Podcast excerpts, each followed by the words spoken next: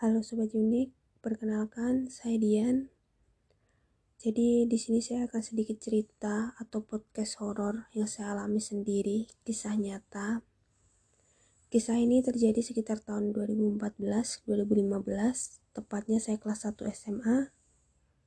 Di sini saya tidak akan menyebut sekolah mana dan nama tempat kejadiannya.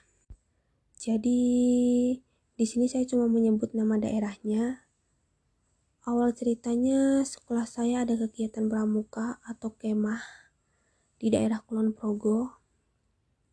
Sebenarnya sebelum berangkat ke tempat perkemahan, feeling udah gak enak. Saya sudah merasa tidak enak, tapi karena syarat kelulusan SMA dulu harus punya sertifikat pramuka, jadi harus ikut mau tidak mau. Saya dan teman-teman saya berangkat dari sekolah ke bumi perkemahan Kulon Progo menggunakan truk. Selama di perjalanan kami masih normal, masih bercanda-canda sambil menikmati sepoi-sepoi angin. Karena memang tanpa tutup ya, namanya juga pakai truk. Pas waktu sampai masih normal-normal aja. Oh iya, di sini saya baru kotor atau bisa dibilang sedang haid menstruasi setiap bulan. Pas waktu sampai, kami langsung buat tenda sesuai dengan kelompok masing-masing. Kami dapat makan siang dari panitia. Setelah makan, di situ cuaca hujan lumayan deras dan memang jadwal kami adalah mencari jejak. Satu kelompok terdiri sekitar 10-11 orang. Di situ kami memakai jas hujan plastik yang saya beli di warung kecil yang ada di bumi perkemahan.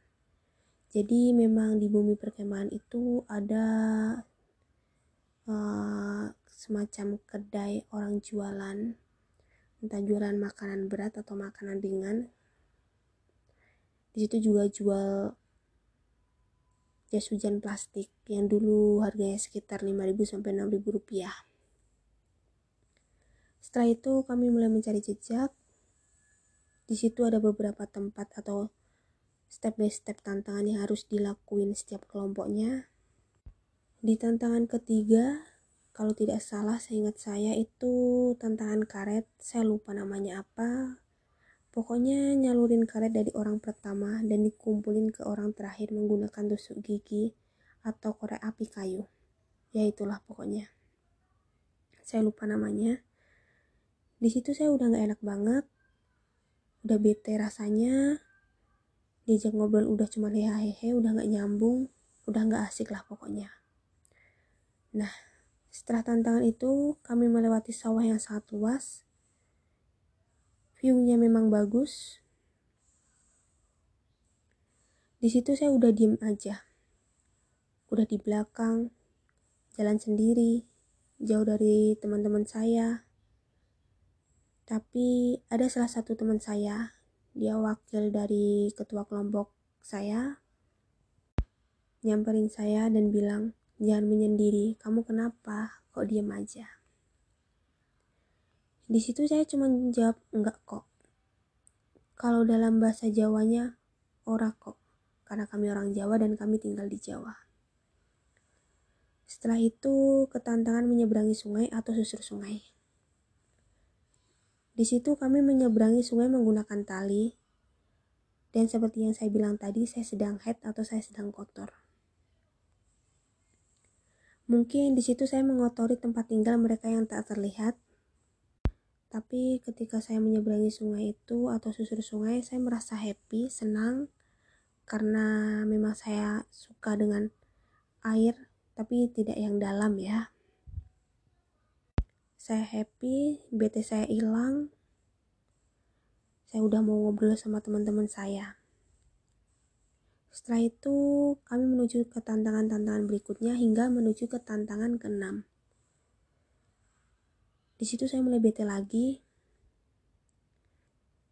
Ada tantangan saya ikuti tapi dengan muka yang sangat bete bisa dibilang. Setelah selesai, akhirnya kami pulang ke tenda kami. Perjalanan sekitar 4 kilo. Setelah sampai di bumi perkemahan, saya mandi karena memang basah kuyup karena menyeberangi sungai atau susur sungai tadi.